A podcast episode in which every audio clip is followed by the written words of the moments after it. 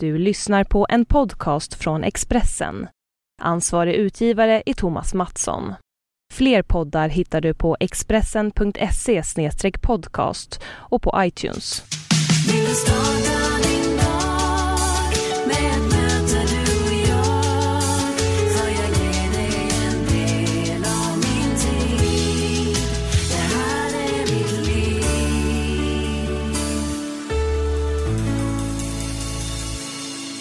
Varmt välkommen till årets första avsnitt av Livshjulet med mig, Anna Hegerstrand. Hoppas att du har haft en jätteskön julhelg och fått möjlighet att vara ledig lite. Jag har passat på att ta en ordentlig paus och nu är jag tillbaka med ny energi. Veckans gäst, hon heter Alexandra Rappaport och är just nu aktuell i pjäsen Marodören på Dramaten. Innan jul sågs hon i Simors svenska thriller Gåsmamman där hon både spelade huvudrollen och var medproducent.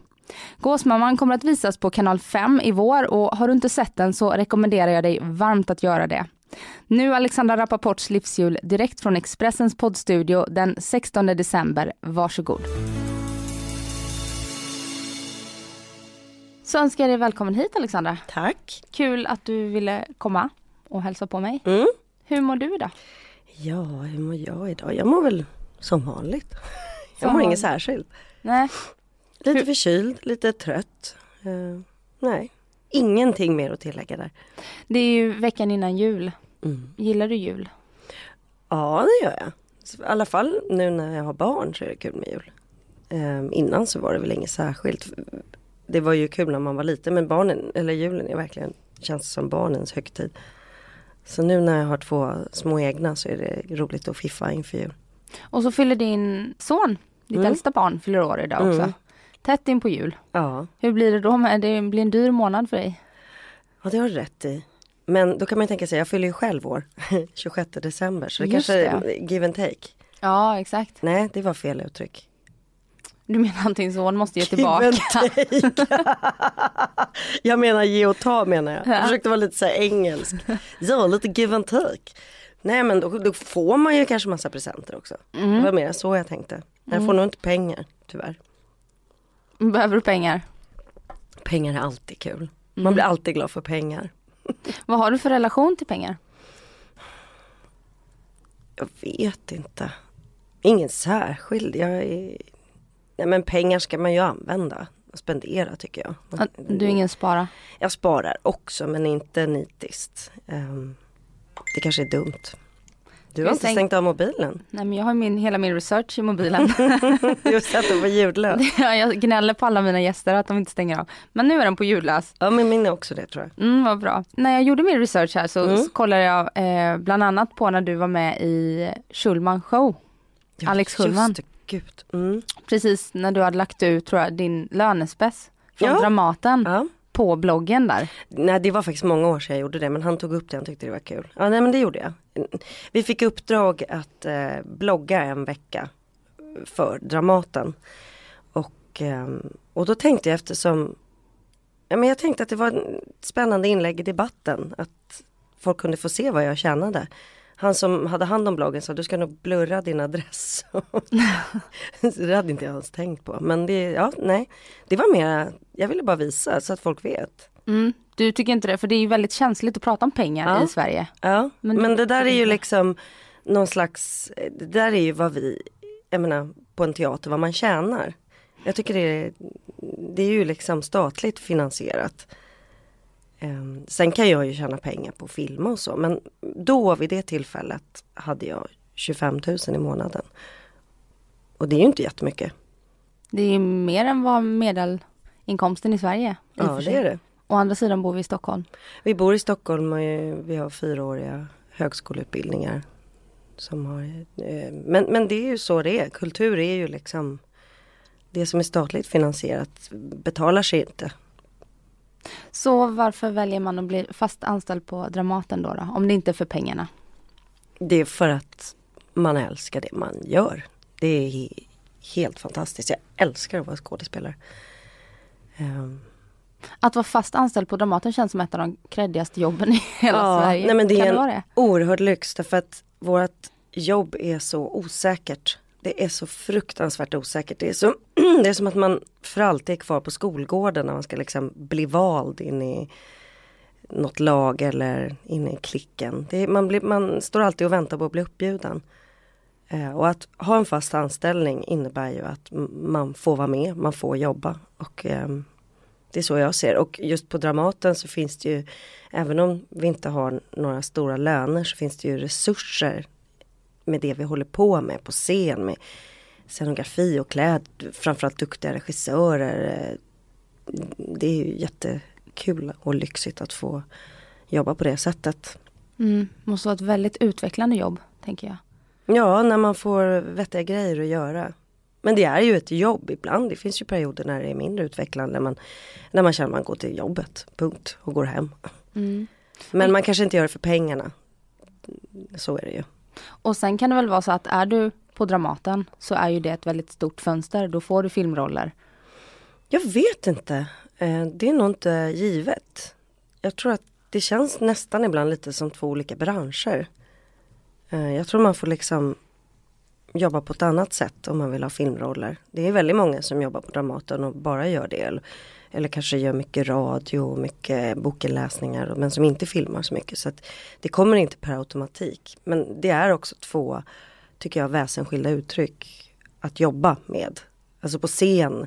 Jag kan ju spela 12 år på scen. Jag, jag kan ju se ut hur som helst och jag Gud förlåt, nu börjar jag bli så här. Medan i film så måste allting ligga mycket närmare mig själv. Vad tycker du är roligast? Jag vet inte, det är en växelverkan som är roligast. Jag tycker att det är utvecklande att hålla på med båda. Ehm, just nu gör jag bara teater, nu spelar jag marodörer på Dramaten. Det är askul. Men då så småningom blir man ju sugen på att filma igen. Mm. Och ja, du är som sagt aktuell med Marodörer där du spelar en förtryckt kvinna. Stämmer det? Det, marodörer är en satir som handlar om eh, två människors desperata försök att leva jämställt. Det är alltså inte min roll då utan det är Nej. Bahar Pars och Hannes Meidal som spelar huvudrollerna, Axel och Berta. Och det här är liksom inspirerat av Strindbergs eh, Kamraterna. En pjäs som han skrev där han då ville eh, undersöka det här med jämställdhet och hans konklusioner var ju naturligtvis att det är, det är fördömt, det går inte. Så att i ursprungspjäsen så handlar det om två konstnärer som är, målar tavlor där hon då konkurrerar med honom och det blir inget bra. Här är de författare och det är alltså en modern text som är skriven av Jens Olin och Hannes Meidal. En satir där de då eh, försöker, där han är uppburen författare, han, eh, hans pappa var nobelpristagare, han själv är augustpristagare, bla bla. Och hon är en serietecknare från förorten som har gjort karriär snabbt. Um, och sen så blir de kära. Och um, vi då, jag som spelar en kvinna som kallas för Katla och min man ehm, Karl som spelas av Per Svensson. Vi är liksom deras kontraster. Karl är väldigt konservativ och Katla tycker nog att hon själv är frifräsig men hon är otroligt förtryckt. och eh, det, det är ju fruktansvärt men det blir väldigt dråpligt att titta på. Hon, hon är en sån här människa som påstår något och sen direkt tar tillbaka det. Ehm, ja, det, det är svårt att beskriva en teaterpjäs men den är väldigt, väldigt rolig. Mm. Hur är det att spela en sån typ av roll? Kan du bli frustrerad? Nej det är underbart. Men när vi repade så satt regissören Jens, han satt och hade tryck över bröstet för att hon liksom, jag, hela, jag, hela min eh, eh, jag, börjar, hela, jag börjar med en monolog kan man säga där jag påstår massa saker om, om jämställdhet och är jätteprovocerad men hela tiden tar tillbaka vad jag säger. Och eh, både han och, och de som satt och tittade fick så här tryck över bröstet och tyckte det var skitjobbigt men jag tycker det är jättekul. Det är jätteroligt att få prova. Privat då? Hur viktigt är jämställdhet för dig? Det är jätteviktigt. Lever du i en jämställd relation skulle Ja. du säga? Det gör jag. Verkligen. Och med jämställd så menar ju inte jag att vi måste göra samma saker hela tiden. Eh, på samma sätt. Men eh, med jämställd menar jag att vi har samma plattform att verka på och vi samarbetar om allt som har med hem och relation och barn och sånt att göra. För du är gift med din man Joakim Eliasson. Mm. Mm, och så har ni två barn då. Ja, Eh, åtta och fyra år gamla. ja. Ja, Och så har han en son sen innan mm. eh, som är, fyller 13 nu. Mm. då finns det tre barn inblandade i familjen. Yes. Ja, och jag har läst att du är en riktig familjetjej. Mm. Det. Ehm, ja, eller vad är det? Ja men du, du är, vissa eh, tycker ju fortfarande att eh, karriären kanske är viktigare efter man har fått barn och vissa ser att familjen blir viktigare. Vissa Ja, men jag, jag skulle säga så här, men jag, karriären är jätteviktig för mig. Mm. Eh, jag tror att jag skulle liksom vissna om inte jag fick jobba. Um, det är jätte, jätteviktigt att uh, jobba. Men jag kan liksom inte jobba bort min familj för då vissnar jag av det istället. Barnen är jätteviktiga och Jocke är jätteviktig och, och det handlar om att hitta någon slags balans. Det är väl likadant för alla som har barn och, eller som har familj. Men eh, jag njuter av att vara med min familj och jag kommer ju själv från en stor familj och vi hänger mycket. Jag har ju fyra syskon och typ hundra syskonbarn. Mhm. och min gamla pappa och sådär så att familjen är viktig, det är mitt fundament. Mm. Och du var ganska ung när du förlorade din mamma, eller väldigt ung, Mm. nio, tio. Eh, tror du att det har påverkat dig att, i din mammaroll? Mm, hur då menar du? Nej, att, att du vet att du inte tar det för givet att eh, det, fotstegen hörs inte in. det, var, jag hör, det låter som det är liksom, Elefanter här utanför. ja. Eh, nej men att du inte tar det för givet att det har blivit ännu mer värdefullt för dig på något sätt. Alltså jag har ju liksom ingenting att jämföra med. Folk frågar så här, hur har det präglats av förlusten av din mamma? Men jag vet ju inget annat. Så det är så svårt att göra sen en analys av sig själv ur ett fågelperspektiv. För jag har ju bara levt mitt liv. Men det jag tror med, med min familj som jag kommer ifrån och med mina syskon är att eftersom mina syskon vi har olika mammor och de, deras mamma dog också.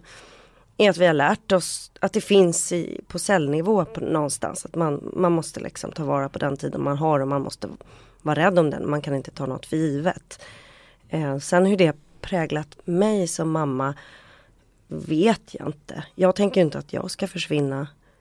Men, men jag är väldigt ehm, Jag pussas och kramas mycket och jag är intensiv i mina relationer liksom. Sen vad det beror på vet jag inte. Personlighet kanske. Det kan vara det också, ja. Och hur är du som mamma då? Mer än att du är intensiv? Är du en eh, vän mamma eller har du, är du en sträng mamma? nej, jag är inte så sträng som jag hade velat. Jag, eh, Jocke säger att jag är mesig.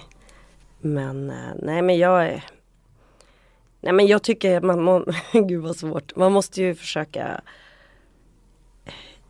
Åh gud vad svårt. Hur är man som mamma?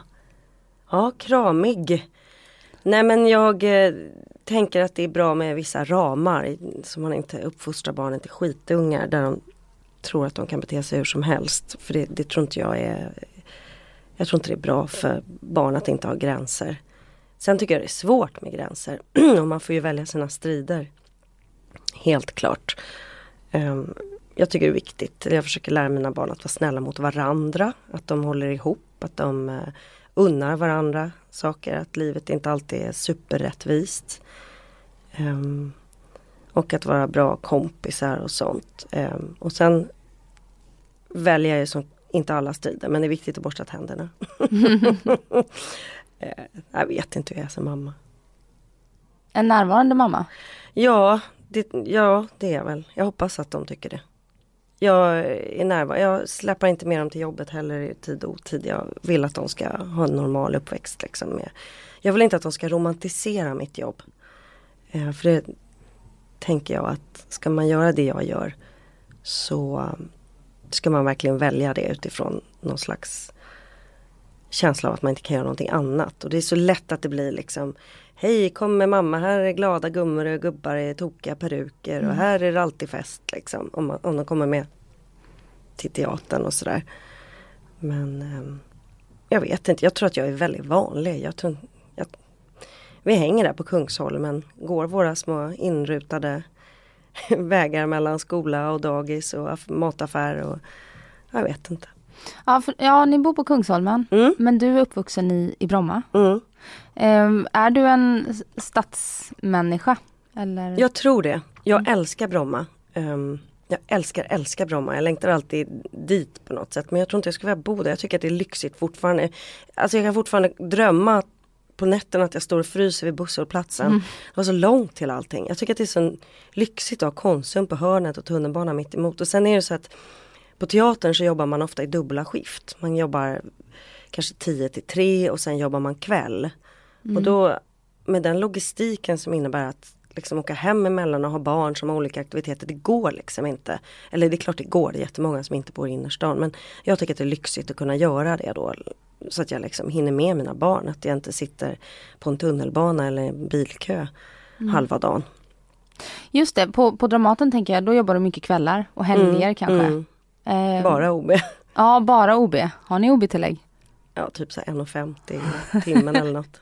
Men det, det måste ju påverka umgänget med, med familjen tänker jag. Mm. Att man jobbar när alla andra är lediga. Ja, det är ju så i perioder. Ehm, och då blir det ju så. Men, men jag har också långa perioder när jag inte har så därför att jag filmar. Så att, ja men de är ju vana vid att jag går iväg på kvällarna ibland. Men jag försöker se till att det inte blir så mycket. Men det som ryker är ju att jag kanske inte, jag och Jocke kanske inte fixar barnvakt och går på bio då särskilt ofta eller gör någonting på kvällstid. Därför att då känner jag att jag ändå är borta så mycket så då vill jag vara hemma och natta mina barn. Um, men eh, ja, i våras när jag gjorde Gåsmamman och spelade fyra föreställningar i veckan samtidigt, då var jag inte hemma någonting. Och det var ganska jobbigt. Det är egentligen det är jobbigare än att jobba mycket. Eh, Det är att inte se, träffa barnen. Det är, då får jag mardrömmar och känna att jag försummar dem och sådär. Usch. Är det så att, nu har inte jag barn själv, men att man lever med lite ett ständigt dåligt samvete att man inte räcker till? Eller Alltså jag är du för smart för så det? mycket, ja, precis, jag är för smart för det. Nej men jag har inte så mycket dåligt samvete. Jag, det måste jag faktiskt säga till dig då som inte har barn än. Den, den eh, primära känslan är lycka. Alltså som en förälskelse. Tycker jag i alla fall. Jag är sjukt glad över dem. Det är så, man går och tittar på bilder och eh, man beter sig som man gjorde när man var 14 och nykär. Nej, jag har inte så dåligt samvete. De, de har det ganska bra mina barn. Och du är 43 idag, Mm. 44 när den här podden släpps. Usch, ja. Eller alternativet är ju värre. Det är jättebra att vara 44 tror jag. Ja, men det innebär ju att du var eh, 35 Skulle precis fylla 36. när du fick ditt första barn. Mm. Var det bra för dig att, att bli mamma lite senare i livet tror du? Ja, det var det nog. Eh, Jag tyckte själv att det var för sent för jag var stressad, jättestressad. Men jag hade inte träffat rätt eh, man. Så det blev som det blev. Hade jag fått välja så hade jag nog börjat några år tidigare. Men det som var bra var att jag visste vem jag var. eh, Jag visste var jag kom ifrån. Jag hade min karriär på plats. Det var inga orosmoment kring det. Eh, Det som är negativt är att jag tror att jag skulle varit piggare om jag hade varit yngre. Jag är ganska trött där med månar och nu har vi lite kommit över den pucken med nätter i alla fall. För att minsta är fyra och ett halvt men jag har varit väldigt trött. Ehm, men annars så har det varit bra. Fast det, jag grät mycket där när jag höll på att amma och var alldeles hormonstinn över hur kort tid vi får med varandra. Om jag hade varit tio år yngre så hade jag fått tio år mer med mina barn. Men det där vet man ju aldrig hur länge man lever. Nej, och vi lever ju längre och längre. Åh gud. Mm. Men hur, eh, hur gammal var du när du träffade din man då? 33 var jag när jag träffade Jocke. Då har ju ni få lite tid tillsammans. Typ innan. två år eller vad var det? Två och ett halvt. Det var inte så mycket men lite i alla fall. Mm. Men det innebär att du kanske inte var så stressad att det var pang på rödbetan. Jag var asstressad. Mm, Jag ville ha barn direkt.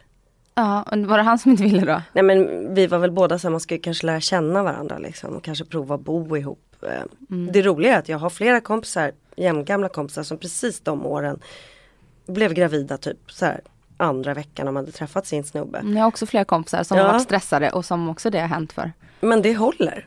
Ja, I alla fall med mina vänner, vilket är lite roligt. Men det kanske är så också när man är äldre att man lite mer vet vad som funkar, tänker jag, i bästa fall. och förhoppningsvis har man landat lite i sig själv också. Mm. Och inte så jävla hetsig. Kanske man kan vara ändå.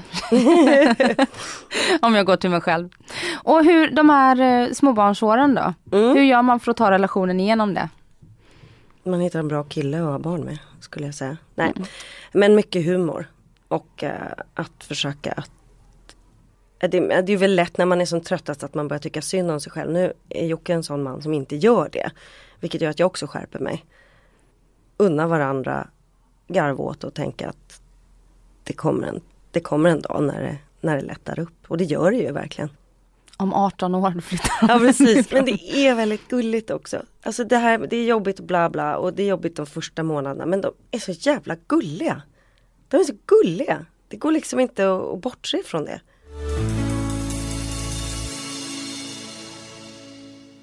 Det tänker jag också kan vara en, en positiv effekt med att vänta lite med att skaffa barn. Att det blir väldigt efterlängtat, att man har Mm. längtat. Ja, det hade jag verkligen.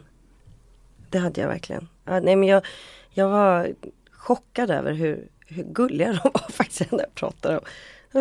Men jag, för jag har inte varit så barnkär innan. Jag tyckte att djur är gulliga. Kaninungar. Jag frågade faktiskt Jocke när jag gick med magen i väder. Så här, Tror du att jag kommer tycka att min bebis är lika gullig som en kaninunge? Och han bara stirrade på mig. Tänkte, "Gud, Vad är det för nu." människa jag Ja, träffat? verkligen. Men eh, jag tyckte det. Ja, vilken tur!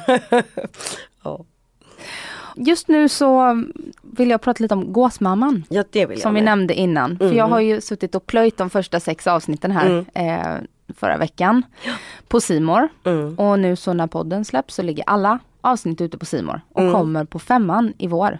Ja, Och i där- mitten på februari tror jag att den kommer. Ja okej, ja det är så pass. Mm. Eh, Och då och, försvinner den från Simor ett tag. ja, okej. och du är ju, spelar ju både huvudrollen, eh, Sonja, som har jag vet ju inte hur mycket vi får prata om det nu. Får man avslöja? Man vill ju inte göra en spoiler alert. Nej, men mm, säg du vad du tänker. Jag får väl skrika om jag tycker Ja, jag det... tänker att du spelar en mamma med tre barn och eh, hamnar ofrivilligt i massa skumraskaffärer. Ja, Typ. Ja. Som knarkrelaterade. ja. Mm. Och för att rädda sin familj. Ja, för att rädda sin familj. Och du är ju både huvudrollsinnehavare och medproducent. Mm. Är det första gången du är med Mm. och producerar någonting? Och det här är, har pågått i flera år. Det har Mm. varit en ganska lång process. Vad, är, är det ett medvetet val att, att eh, gå in och börja? Nej men det blev så. Och sen märkte jag att jag tyckte att det var kul och att jag kände att det var väldigt kreativt och att jag hade massa idéer och jag är ganska driven när jag tror på något. Och eh, det började för några år sedan med att producenten och Birgitta Wenström eh, kontaktade mig. Vi jobbade upp för jättelänge sedan. Och hade den här berättelsen och ville att jag skulle spela. Eh, det är ju efter ett eh, originalformat som ett holländskt format. Så Ja, Den okej. fanns i Holland. En annan version av det här eh, och andra namn och sådär. Och då så eh, tittade, jag, tittade jag lite på materialet och på den här pitchen som det då heter när man går upp till en kanal och presenterar sitt material. Och då kom jag med en, en del förslag på hur man kunde liksom forma om den här pitchen så att man verkligen förstod det vi ville göra. Och döpa om karaktärerna och lite sånt. Det har, inte- det har manusförfattarna gjort men jag, jag fick döpa min karaktär. Så det är jag som har hittat på att hon heter Sonja. Så det var självklart för dig att jag vill spela i filmen också, inte Ja. bara vara med och producera?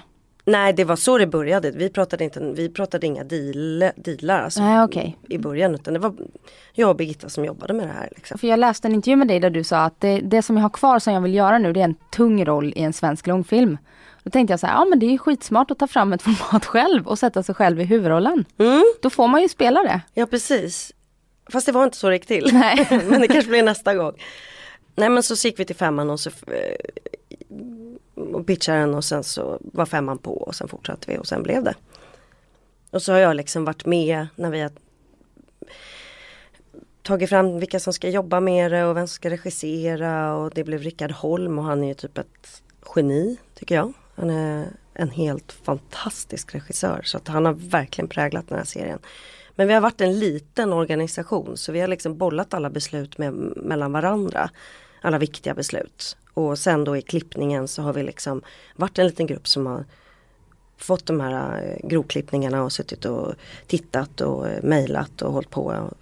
Så att det bli, har blivit den här serien som det har blivit. Så jag känner att den här serien är väldigt präglad av framförallt för mig är den plä- präglad av oss tre då, Birgitta, Rickard och mig och självklart manusförfattarna eh, som har skrivit dialog och, och sådär. Eller inte bara dialog, de har skrivit serien. Är du nöjd med resultatet? Jag är jättenöjd. Jag har Och- faktiskt aldrig varit så nöjd tror jag. Och ni har fått jättefina recensioner de jag har Ja. läst. Ja men det har varit helt galet. Helt galet. Och den är superspännande. Ofta tänker man ju när det är något svenskt. Så tänker man så här, ja men det kan vara, eh, det är lite vanskligt, 50-50. Eh, och sen så såg jag och min kille Johan Falk filmerna här för, ja det är bara några månader sedan vi såg dem efter alla andra och de var ju skitbra. Särskilt de sista filmerna tyckte jag var skitbra. Eh, och sen så såg jag att Gåsmamman skulle komma, jag gillar ju svenskt. Mm. Men jag var också förvånad över hur bra det var. Verkligen välgjort. Ja, det, det jag tycker om också är att det finns en humor som präglar Gåsmamman som är våran humor som inte är Ja men som, som är någon slags situationskomik, ofrivillig humor. Att det blir dråpligt för att det är så hemskt ibland och det tycker jag är jättekul. Det tycker jag Breaking Bad har till exempel. Att, nej att det blir så absurt liksom. Och det har vi försökt att hitta em, i Gåsmamman också. Jag tycker att en som spelar en väldigt absurd roll det är Tommy Körberg som spelar din pappa. Bara att han är med i filmen, det är jättekul. Ja, Och så liksom hans unga tjej där och... ja det är väldigt, mm. han är jättefin. Mm. Han är, det, det var, eller jag, det var Birgitta, eh, producent Birgitta som redan från början, det, det måste vara Tommy Körberg, jag såg honom på teatern för 20 år sedan. Han gjorde, jag kan inte glömma det, det måste vara han som spelar eh, din pappa. Ja visst. Har du fått mer smak på att göra den här typen, att, att vara med i hela processen? Ja, verkligen.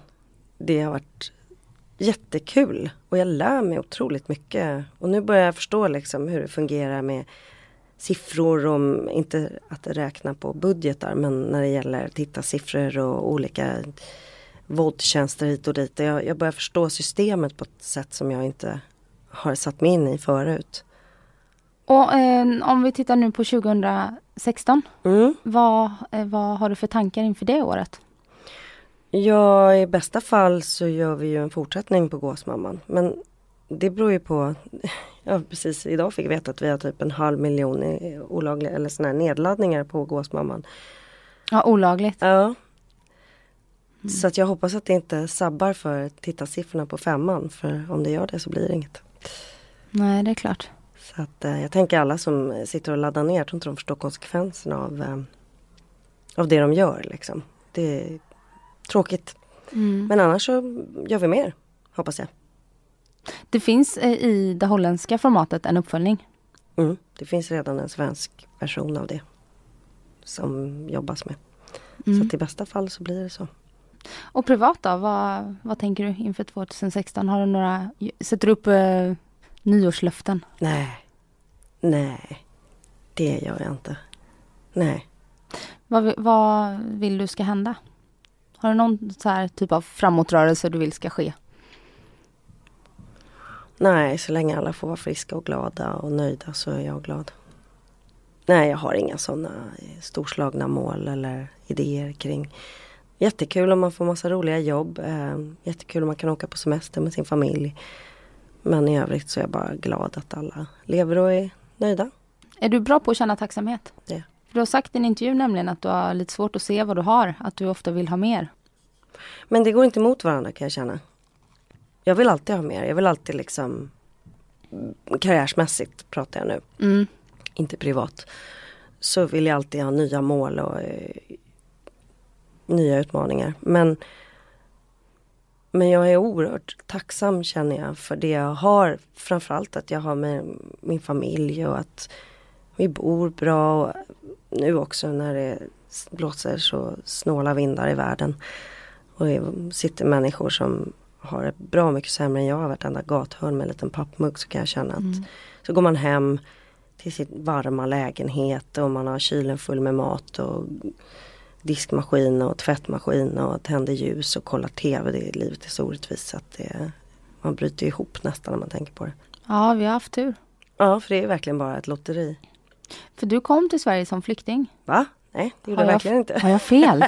ja, Det har jag läst. va? Att Men jag gjorde Min pappa som är 92 gjorde det. Din pappa gjorde det. Men då har du det i familjen. För jag vet, du var ju med i det här Vem tror du att du är? Ja, Och eh, fick gå igenom din släkt. just det. Ja, nej, pappa Då han... missuppfattade jag det. Ja, jag ber om ursäkt. Jag kom in som flykting. Nej, nej men han din kom ju på pappa gjorde det. 40-talet. Jaha, ja. Ehm, så att eh, nej, jag är född och eh, uppvuxen i Sverige. Men ja, han kom som flykting. Mm. När Då- han var 20. Du har ju ändå rötter i det där då. Mm. Det har jag ju på något sätt. Mm. Ha, eh, har du en judisk tro? Nej. Nej, jag har aldrig, vi har inte levt judiskt. Min mamma var inte judinna heller. Hon eh, var född katolik. Vi, vi, jag är uppvuxen eh, väldigt, ska jag säga, protestantiskt, svenskt. Väldigt, firar jul. Jag är inte konfirmerad, jag är inte döpt. Nej, vi firar jul och påsk och midsommar. Och, Hur ser din tro ut då? ja, det vet jag Om vi inte. inte behöver sätta någon etikett på den. Så gör jag inte det heller. Man Nej. sätter ingen etikett på. Jag vet inte vad jag tror riktigt. Jag hoppas. Ja, precis. I det här livshjulet som vi håller på att gå igenom nu så är hälsa en, en del. Mhm. Eh, och då undrar jag hur det ser ut med den biten för dig. Vadå, hur jag mår eller? Ja, vad du har om du tänker att livshjulet är uppdelat i åtta delar där det finns familj och karriär och hälsa, personlig utveckling. Man kan egentligen sätta de delarna som man själv tycker är viktiga i livet. Mm. Eh, och att man ska försöka hålla en hyfsad nivå på alla de här delarna. Mm. Vad skulle den här hälsobiten, hur du tar hand om dig själv rent Mm. fysiskt och mentalt såklart. Men det, det är ju lite beroende på hur mycket jag jobbar. Mm, just nu Ehm, då? Just nu så borde jag träna lite mer. um, på somrarna, på sommarhalvåret tränar jag mycket. Då är jag ute och går och gör massa eh, olika, ja men lyfter eller jag har såna här hantlar och grejer. Jag går inte så ofta på gym och, och så men jag tränar själv. Um, sen jag tycker jag att det är tuffare på vinterhalvåret. Uh, under våren som jag spelade in uh, Gåsmamman och, uh, och stod på scen så var jag, fick jag någon förkylning som blev lunginflammation. Så då vart jag ju dundersjuk. Så efter det nu så käkar jag så probiotika och Espiritox emellanåt. Jag försöker, och försöker liksom dricka gröna drinkar och Häva dig innan det ja, kommer. hålla efter mig så mycket det bara går. Ehm, för det var inget kul. Och kosten då? Mm, det går upp och ner. Jag, jag käkar både dåligt och bra Mm. om vartannat. Du är ingen nitisk? Nej. Nej, jag klarar inte riktigt det. Jag tycker nu eh, runt jul och sådär så pepparkakor och lussebullar är ungefär det godaste jag vet. Så det går liksom inte. Men eh, som sagt, gröna drinkar. Och när, eh, till dina barn och sådär, det är ju en stor, vad jag har förstått, eh, liksom fråga om hur man ska, Mm. vad för mat man ska ge sina barn. Och, Mm. sådär. Hur tänker du kring det? Socker på lördagar. Tänker jag. Annars snacks så brukar de få popcorn. För det har jag läst till ändå, det finns lite bra grejer i popcorn. det Så är ju försöker- majs. Ja fall. precis, men det var någonting med antioxidanter eller något, jag vet inte. Mhm. De här skalen skulle vara så nyttiga. Men eh, jag försöker trycka i dem grönsaker och min pojke vägrar ju äta fisk tyvärr. Ehm, jag försökte trycka i någon chiafrön men då höll han på att kräkas. Eh, så det där kan vara lite knepigt. Men vi har ju någon slags ambition att de ska få i sig bra grejer och inte för mycket vete och laktos och sådär. Men jag vet inte hur bra det går egentligen. Ja, Det är svårt när man tycker om det så mycket själv också. Ja och när man liksom inte riktigt så nu är det bönpasta och så bara nej så äter de ingenting. Det är knepigt det där. Mm. Eh, hur ser din tillit till dig själv ut? Definiera tillit till mig Har du en själv. hög tillit till dig själv? Att, att du tror på dig själv att jag löser det här eller? Oj det var en intressant fråga. Det har jag aldrig tänkt på. Min tillit till mig själv. Det beror nog på vad det gäller. Skulle jag säga. Mm. Pratar vi jobb eller pratar vi privat? För det tycker jag är lite olika grejer. Överhuvudtaget, jag tänker att tilliten till sig själv hänger ihop lite med självkänsla. Har man en bra självkänsla eh, och tycker om sig själv och då har man kanske också lättare hög tillit till sig själv. Har man Mm. ett bra självförtroende då vet man att man klarar av saker. Mm, Men man baserar det på prestationer och klarar du inte av det Mm. så faller det väldigt lätt. Jag tycker att det går upp och ner beroende på vart jag befinner mig i livet och hur jag mår. Ibland har jag dåliga dagar då tänker jag att, att det inte är något bra. Att det inte kommer gå bra, att jag inte kommer fixa vad det nu är för utmaningar. Och har jag bra dagar så tänker jag att det löser sig. Jag det där är inte konstant för mig. När det gäller självförtroende så har jag ett bra självförtroende i yrket. Liksom och så. Men nu pratar vi då självkänsla. Så skulle jag säga att den varierar. Det är lite dagsformen faktiskt. Mm. Har du gått i terapi? Oh ja, massor. Jag gör inte det nu men det har jag gjort. Jag har spenderat hur många år som helst i terapi. Det har varit jättebra. Träffar man rätt så är det ju fantastiskt utvecklande och bra. Finns det någon anledning till att du började? Ja, jag kände att jag behövde det. På vilket sätt då? då? Nej, men jag kände att jag var förvirrad och mm, behövde liksom reda ut varför jag var det. Mm. Men då var jag 21, 22. Så det var länge sedan. Men när det gäller ditt yrkesval och så, har du alltid Mm. vetat att du vill bli Mm. skådespelerska? Ja, i alla fall. Ja, jo det har jag. Jo, det tror jag att jag har. Mina gamla klasskamrater säger det att jag alltid sa det. Och det var typ på mellanstadiet. Och du har tänkt att du inte har någon plan B för att det har varit så självklart? Ja, så att det vart ju lite desperat där innan man visste om det skulle bära. Därför att jag inte hade någon plan B och därför att jag fortfarande inte har någon plan B. Plan B. Det här är det enda jag vill och kan. Men eh, kom, var du, du har gått scenskolan? Mm. Var du, eh, kom du in på första försöket? Eller? Nej, andra året eh, kom jag in. Jag kom in när jag var 21. Ehm, Jag sökte första gången när jag var 20. Då hade jag gått lite förberedande skolor och sådär innan. Och sen gick du där tre år? Fyra, Fyra år. Mm. Ja, det är fyra år. Ja, nu vet jag inte om det är tre och ett halvt igen men när jag gick så var det fyra år. Hur upplever du att det är i din bransch, eh, på tal om det här med jämställdhet, manligt Mm. och kvinnligt? Det är en knivig fråga. Jag har ingen koll på till exempel lönemässigt hur vi ligger. Det är bara alla andra som vet din lön.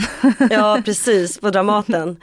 Ehm, men jag upplever att det är någonting man får kämpa med. Ehm, på teatern så finns det ju alltid fler manliga roller än kvinnliga roller. Men det jag kan tycka som är i branschen generellt det är ju att kvinnor är ju liksom mycket mer en färskvara än män.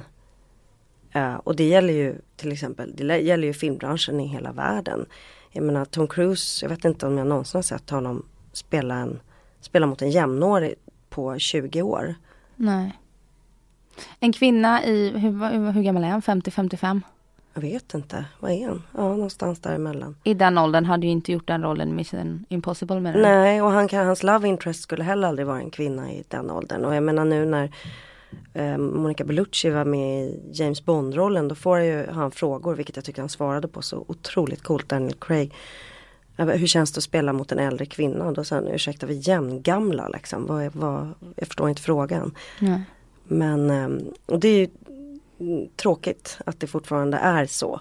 Mm, ganska Ehm. bakåtsträvande bransch. Ja, och jag tror att den speglar samhället i, i övrigt såklart. Men det finns ju någon slags slit och släng tänk kring kvinnor. Hur tänker du själv nu? Du fyller ju som sagt 44. Mm. Hur tänker du själv kring roller och sådär? Är du orolig för vad som kommer hända? Alltså det är så konstigt för hade jag vetat när jag var 35 att jag vid 44 skulle ha varit med och producerat en serie där jag har huvudrollen som blir så här uppskattad så hade jag ju eh, kanske inte trott det. Så att jag försöker liksom tänka att man får bara vara i nuet och göra bästa av situationen. Jag hoppas att jag har framtiden för mig ehm, när det gäller jobbet. Jag tror att det håller på att ändras. Jag tänker på de serier som jag själv älskar att titta på. Eh, nu är den slut men The Killing är en sån eller The Fall. Med, där är ju kvinnorna i min ålder och jag tänker på förebilder som Meryl Streep eller Glenn Close eller ja. Det finns ju alla möjliga som fortfarande jobbar så att jag hoppas att det ändrar sig. Har du haft några tankar på utomlands? Att jobba utomlands? Ja alltså om det, om det uppstår, om det händer. Jag, jag skulle inte liksom ta mitt pick och pack och flytta till LA på vinst och förlust. Eh, Det vill jag inte. Jag tänker att jag gräver där jag står. Så blir det nog bra med det. Mm. Och just nu så känns det som att du står väldigt bra. Ja, jag står på en bra plats. Mm. Alexandra, tack för att du kom hit och gästade mig. Tack! Det var jättekul att ha dig här och lycka till med, med allting nu. Så ska jag imorgon ska jag gå hem och se de sista två avsnitten Yes. av Gåsmamman. ha det så bra nu. Ja, detsamma. Hej! Hej!